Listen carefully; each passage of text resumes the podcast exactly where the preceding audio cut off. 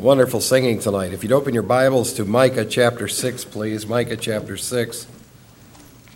We'll be looking tonight at verses 9 to 16, 9 to 16, which say this The voice of the Lord will call to the city, and it is sound wisdom to fear your name. Hear, O tribe, who has appointed its time. Is there yet a man in the wicked house, along with treasures of wickedness, and a short measure that is cursed? Can I justify wicked scales and a bag of deceptive weights? For the rich men of the city are full of violence, her residents speak lies, and their tongue is deceitful in their mouth. Now we get in a section now that we're going to read I will versus you will. Watch what happens. Verse 13 So also I will make you sick, striking you down, desolating you because of your sins. You will eat, but you will not be satisfied, and your vileness will be in your midst. You will try to remove for safekeeping, but you will not preserve anything. And what you do preserve, I will give to the sword. You will sow, but you will not reap. You will tread the olive, but will not anoint yourself with oil and the grapes, but you will not drink wine. The statutes of Omri and all the works of the house of Ahab are observed, and in their devices you walk. Therefore, I will give you up for destruction, and your inhabitants for derision, and you will hear the reproach of my people. Let's pray. Father, thank you so much for your precious word and your people who are here tonight to partake of it. We pray that you would use this evening hour to instruct us and encourage us and challenge us and to educate us, Lord. We thank you for that. In Jesus' name, amen. I read a article this week, What's the Best Way to Discipline My Child? That was the title of the article. It was an article that was produced by the American Academy of Pediatrics, and it talks about how to discipline a child. And here's what it said Don't physically spank a child don't yell at a child. Don't use the word no except for important issues. Talk about choices, talk about expectations, teach and model what was right, show love, and it'll work. It won't work. God did all of that. He did all of that for his people. It didn't work. In fact, let's set the context here. God basically said to his own people, I have a legal case against my people. He said, I can call the mountains and the hills to testify of my own people. And then he asked, What did I ever do to you that prompted you to do so much evil? And then God says, Answer me. Answer me. So the people did answer God and said, Well, what if we start bringing a bunch of offerings to the temple? Will that do it? Will that calm you down? I mean, suppose we bring just bunches of offerings and we offer them to you. Will that stop your anger against us? And Micah says, You don't get it, do you? You don't get it. The problem will not be solved by physical religious actions. Your problem is not going to be solved by bringing offerings or making a bunch of physical sacrifices. Your problem is you don't own up to your own sin and you refuse to start obeying my word and turning from your sin. So after Micah had laid all of that out. He wraps up this chapter by saying God has a case against his own people, and if they don't reverence him and his word, he will chastise them and destroy them for specific things they are not facing. Now, many commentators don't like this text, they jump over this text, or they take the position, well, God would never do that to New Testament believers. This is just a passage that's written for Old Testament Israel, for the Old Testament dispensation, the Old Testament economy. But then when you read 1 Corinthians 11:30 in which Paul says to the church for this reason, because you're not dealing with things and facing things, many of you are weak and sick and a number of you sleep or are dead. When you read 1 John 5:16 that says there is a sin that does lead to death, or when you read Revelation chapter 2 and you see Jesus Christ's words to the church of Thyatira, in which he says to the church, I'll kill your children with pestilence, we certainly can say God does seem to teach in the New Testament that he will chastise his people if they refuse to obey him. He does seem to say that. Now, according to verse 9, the voice of the Lord will first call to the city and the people before it destroys them. The voice of the Lord will call to the city. That's Jerusalem. That's the big time city. It's the city of government. It's like the Washington, D.C. of Judah. It's the central place of government. You have big business there. You have a lot of religion there. And God says, I'm specifically sending my agents there and my agents are there to communicate my word before I destroy you, because I'm going to destroy you. You are on a path of destruction. And because you will not listen to my word, I'm going to destroy you. God's people would be very wise if they feared the Lord. In fact, he brings that up. It is the sound of wisdom to fear your name, O tribe, who has appointed its time. It's time to fear the Lord.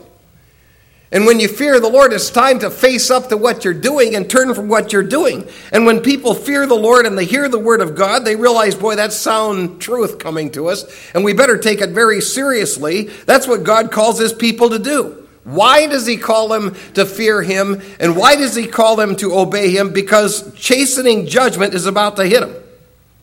And if you know God's judgment is coming, I mean, if God comes to you with a message like this and said, I'm specifically telling you, unless you deal with your sin, I'm going to come and cause your world to collapse. If you don't do anything about it, you're a fool. And here's the problem with most of God's people it's the big problem with God's people in any dispensation. They don't reverence God, they don't reverence His word to the point that they think they need to take it seriously. They look at the Word of God and they just say, well, it's a choice. We'll obey it. We'll not obey it. We'll pick and choose. So, what Micah does here is he calls God's people to listen to what God had to say. They had heard of the chastening judgments of God. God says, You don't realize how close you are to getting this. And there are two simple messages that Micah communicates to the people. Number one, he tells the people what they were doing. Verses 10 to 12. It's not pretty. H.A. Ironside said what they do here is Micah gives them an itemized list of the sins that really had angered God. Here's the case that God has, and I remind us all this is a case he has against his own people. Four facts he brings out, four sins we could say he brings out. You have wicked people doing wicked things in their houses.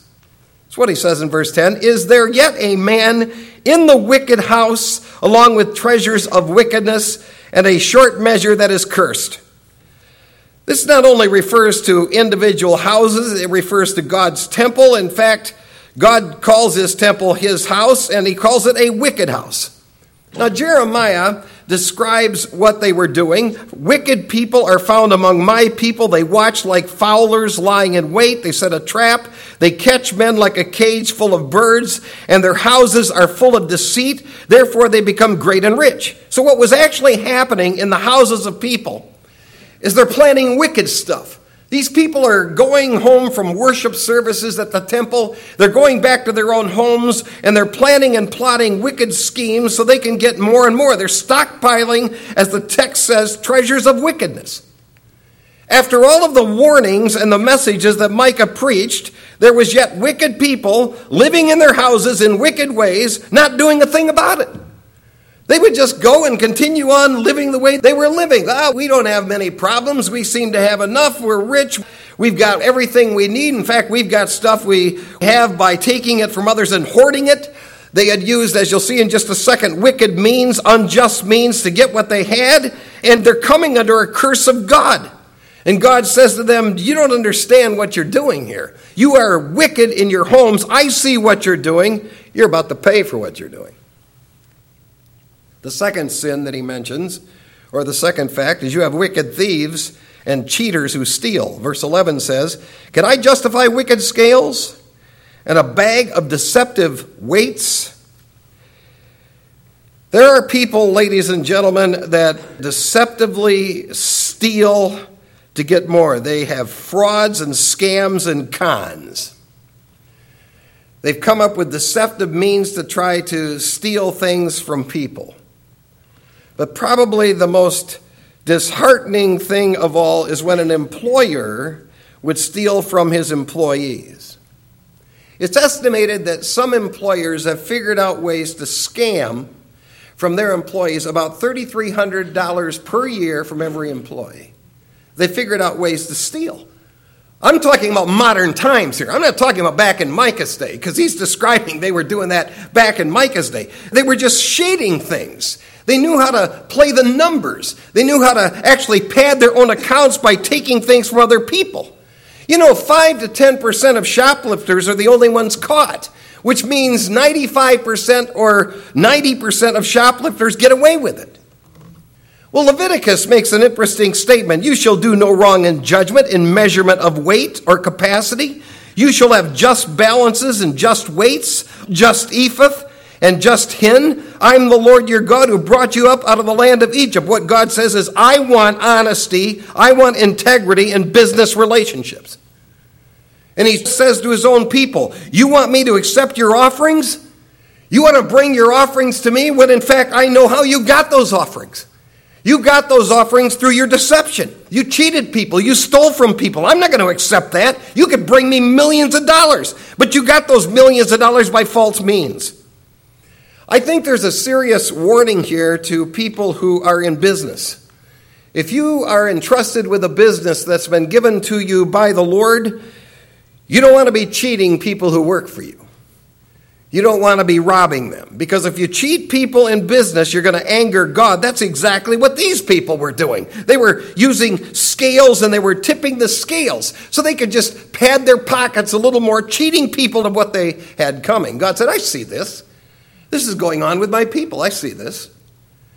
The third fact is you permit rich people to use violent means to get more. Verse 12 For the rich of the city are full of violence. You know, that ID channel has a lot of murders on there, and most of murders are for money and insurance. When you get right down to it, most of the murders that are committed are due to people wanting the insurance money. These people here were beyond cheating to get more, they were open to being violent people. Now, we're living at a time when wealthy people will promote at times evil, violent actions because in the end it'll get them more. There's a philosophy out there that basically says never let a good crisis go to waste. So when something bad happens, you jump in there and see if you can add fuel to it. Because if you can add fuel to it, it can actually get you more in the long run. God says, Do you think I'm going to justify you? Do you think I'm going to reward that? I cannot justify wickedness like that. I'm not going to justify deceit. I'm not going to bless people that do that. These people had used violent means to take things from people. They threatened them, they stole from them. They're not going to receive my blessings. There are violent groups in this country that are funded and they are actually paid to do horrible things. God says, I can't bless a nation like that. I cannot bless a nation like that. And I won't bless a nation like that.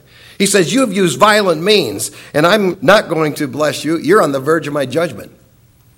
Which brings us to the fourth fact you have many people who are liars. Verse 12 says, And her residents speak lies, and their tongue is deceitful in their mouth. You'd think this was written today. Who in the world can you believe? The people had become liars. They'd become deceitful people. They were schemers and liars. They wanted to bend things, shade things their way so they wouldn't tell the truth. Their mouth was filled with deceit.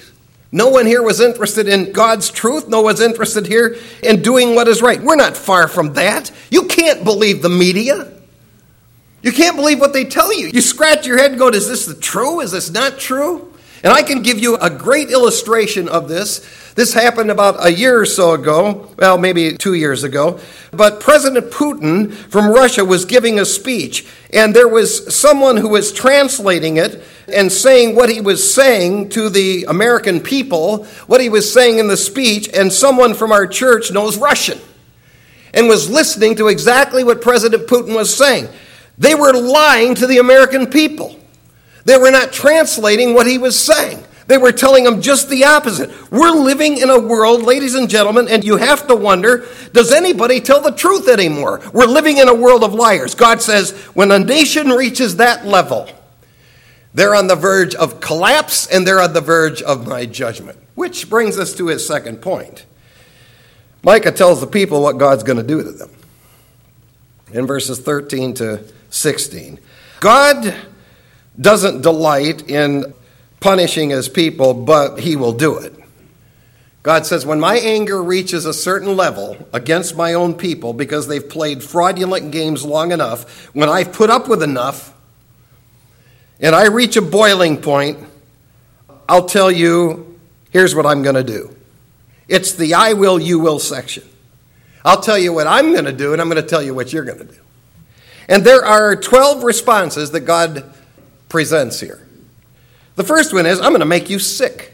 That's what he says in verse 13. So also, I will make you sick, striking you down. All of the verbs that are used here in this verse are hifil stem in Hebrew, which means God's going to cause this. So, what God is basically saying to his own people is, I'm going to literally start taking away your health. That's what he's promising them. I'm literally going to make you sick. The word is kala, which speaks of I'm going to make you weak and sick, and I'm going to make you diseased. In other words, I'm going to allow diseases to actually come in to start killing people. It's serious language here. I mean, I'm dealing with what the Hebrew text says here, serious language. I do not believe the coronavirus was a coincidence. The coronavirus and all these other viruses that are cropping up are still under the umbrella of the sovereignty of God. I mean, it's like God saying, I'm getting sick of the world. I'm getting sick of what's going on there. And when we mentioned, when you read 1 Corinthians 11, 1 John 5, Revelation chapter 2, God makes the same kind of statements to the church. So, this is not just an Old Testament teaching, this is also a New Testament grace teaching that if his people or a nation gets so out of line that they're no longer interested in what's right and true, he can basically say, I'm going to start making people sick and I'm going to drop them. And that's exactly what he says. That's why he says, You better fear me. You better fear my word because I'm going to make you sick. Secondly, I'm going to strike you down. That's what he says in verse 13, striking you down. Again, hifil stem. God says, I'm going to cause you to be struck down, which means I'm going to I'm going to kill you. That's typically the word that's used here for strike down. It's used a lot in the Old Testament when God would kill an enemy, destroy an enemy, and God himself is promising to do that to his own people. He's basically saying, I'm going to let you get hit with the same kind of thing I would do to an enemy. I'm going to send my chastising judgment on you. You have walked away so far from my word, you're no longer interested in my word or will, so I'm going to make you sick and I'm going to also start striking you down. Thirdly, I'll make you desolate. In verse 13, desolating you because of your sins. And again, hifil stem. And what that particularly means is God says, I'm going to cause my own people to be destroyed, brought to utter ruins.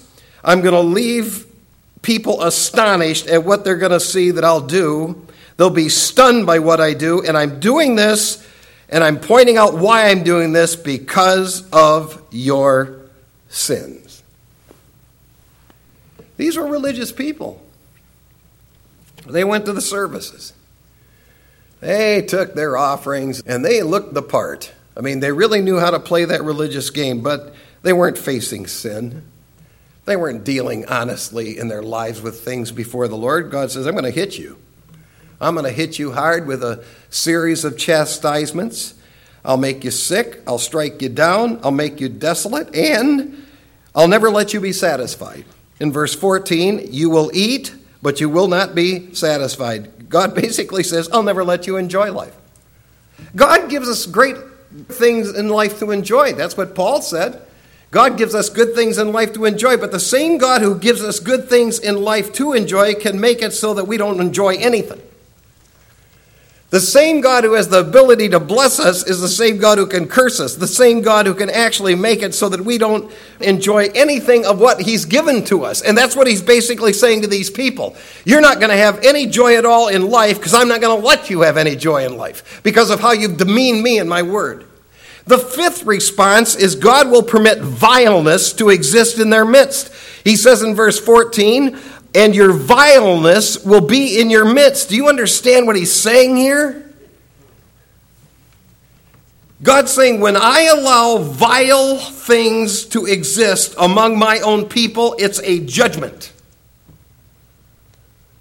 When I allow my people to see vile garbage, dirty things, when I allow them to be in a world where they're seeing that and experiencing that in their own midst, that's a judgment from me.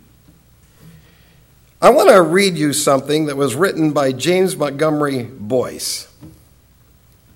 Here's what he wrote The people will eat but not be satisfied, store up but save nothing, plant but not harvest. Third, it will result in derision and scorn of the once favored nation by other peoples. Each of these elements can be seen in contemporary America. But of the three, the most evident of all is frustration. Within the memory of at least half of the Americans living today, there's a remembrance of this land as a land of opportunity and high ideals. Here was freedom's home.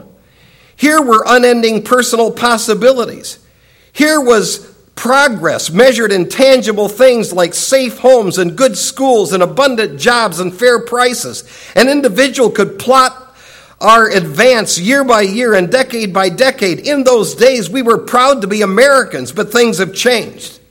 In less than a lifetime, the conditions of our national life have been so altered that nothing seems to work any longer. Our economy is struggling. Our military has proved to be inadequate to several challenges. Prestige abroad has plummeted. And within a national life once marked by moral standards and high inspirations and aspirations, it's become a cesspool. People do what they wish without regard either to God or man. Our cities are dirty and unsafe. Crime abounds. Structures collapse. Perversions flaunt their evils in our faces. This is precisely what God told Israel would happen to the favored nation. Israel's case may be our case. He wrote that in 1986. 1986. And look where we're at in 2023. That vileness is escalated because this is a nation that's heading to and under the judgment of God. The sixth response is God will not permit them to be preserved or protected. That's what he says in verse 14. You will try to remove for safekeeping, but you will not preserve anything. And what you do preserve, I will give to the sword. God says, You people who've refused to face up to things, you're going to try to run, get away from this. You're going to try to hide out thinking you can get away from this. Judgment's never going to touch you. You can actually come up with a plan to try to protect yourself. God said, I'm going to track you down. You weren't honest with me, I'll come after you. God says, I'll see to it that you don't get away. I'll see to it that you are destroyed. The seventh response is God will not permit them to reap blessings. That's what he says in verse 15. You will sow, but you will not reap. You will tread the olive, but will not anoint yourself with oil, and the grapes, but you will not drink wine. Now, that has to do with the agricultural blessings that she could have experienced in that land. God says, You're never going to reap it. You're never going to enjoy it. I've given you that land. It's filled with olive trees and grapes, and you could have oil and you could have wine from grapes. I'll see to it you never get it. I'll see to it that you don't prosper. I'll see to it you never enjoy life. And then the eighth response is I will cause you to walk in the statutes of Omri. Verse 16 the statutes of Omri and all the works of the house of Ahab are observed and in their devices you walk. Therefore, I will give you up for destruction, and your inhabitants for derision, and you will bear the reproach of my people. Omri was the father of Ahab. He was the sixth king of the nation Israel. He reigned for 11 years. From 885 BC to 874 BC, he was an evil king wealthy king, evil king. He was a king who built and made Samaria the capital of Israel. He was a materially prosperous guy, made a lot of money as king, but we read in 1 Kings 16:25 he did evil in the sight of the Lord and he acted more wickedly than all who were before him.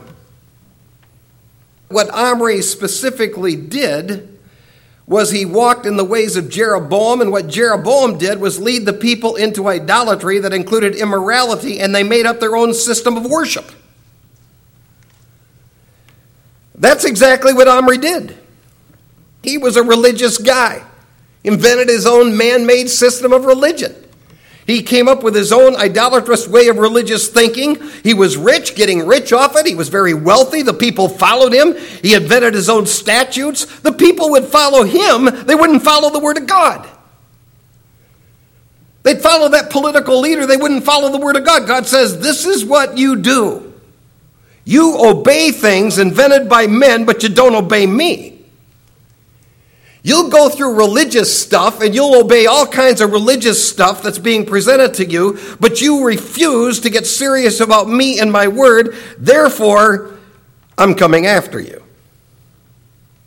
And it's just like today. The vast majority of people today love religion, they follow religion. They follow denominations. But if you say, Are you real serious about understanding these books of the Bible? There's 66 books here given to us in the Word of God by God. Are you serious about understanding them? Oh, no, no, no. No, no. We're serious about church, though. We're serious about religion. That's Omri. He creates things, he invents things, and people followed it. The ninth response is God will also cause them to observe all the works of Ahab in verse 16 and all the works of the house of Ahab are observed. Ahab was worse than Omri, who was his dad. He was the most evil king Israel ever saw. From 874 BC to 853 BC, he had an evil wife. Her name was Jezebel, who not only stole from people, but led people to Baal worship and actually was responsible for the death of people. He was the political leader for 22 years, and never once did he lead people into the truth of God. I'm telling you this based on the Word of God. When you see a nation, any nation, whether Israel or the United States, being led by godless, evil, corrupt people that don't care about God, they don't care about the Word of God, they are promoting idolatrous, immoral things that are contrary to the Word and will of God. It is a judgment of God, and that nation is heading to total disaster. That nation is heading to the devastating judgment of God. So God says to him, Go ahead and follow. Follow Omri in his religion. And you go ahead and follow Ahab and all of his schemes. You go ahead and walk in the ways you want to go because you're not listening to me. You're not serious about me and my word, so you follow them, which brings us to the tenth response I'm going to give you up to destruction. In verse 16, he said, Therefore, there's a therefore right in the middle of verse 16, I will give you up for destruction. That's serious business consequential business. Because you're not serious about me and my word, God says, I'm sick of it. I'm sick of my people. I'm sick of your wickedness. I'm sick of the idolatry. I'm sick of your game playing. I'm sick of your immorality. So he said, I'm going to come after you. I'm going to destroy you. Not only that, but he says, 11th, I'm going to make you targets of derision. That's what he says in verse 16. And your inhabitants for derision. I'm going to actually make it so people laugh at you. You're my family. You're my family. But you have so demeaned me, God says. I'm going to make it so people that aren't even in my family just make fun of you. I'll let them have a good laugh over you. God says, I'm sovereign over that. I'm sovereign over stuff. When God allows or permits godless people to look at godly people and just make fun of them and make fun of what they believe, God said, that's the form of my judgment right there. And then he says, I'll cause you to bear the reproach of being my people. At the end of verse 16, and you will bear the reproach of my people. God says, I am going to cause your world to fall apart. I've tried warning you as my children. I've been gracious to you. I've extended to you patience and mercy. I've appealed to you. Please be honest in your relationship with me and deal with things, but you don't listen. So God says, That's what I'm going to do. This is a very serious passage of Scripture because Micah basically says God can bless his people, he can destroy his people. And wise are those who fear him. Wise are those who take the word of God seriously and apply it to their own lives. You be the remnant that takes God's word seriously and have a good, clean, honest relationship with the Lord, and he will bless you when he's destroying them. May we pray. Father, we thank you so much for your precious word. We thank you for your people who've come out to partake of it tonight. We thank you for the Lord Jesus Christ who makes it possible for us to become your child, but we realize that once we're in the family, there's a couple of ways we can govern our lives. We can govern our lives in a way that's wise, that will lead to blessings, or we can govern our lives in ways that are foolish, that'll lead to cursings. Lord, it's really a simple option, a simple choice, and I pray we would make the right one. In Jesus' name, amen.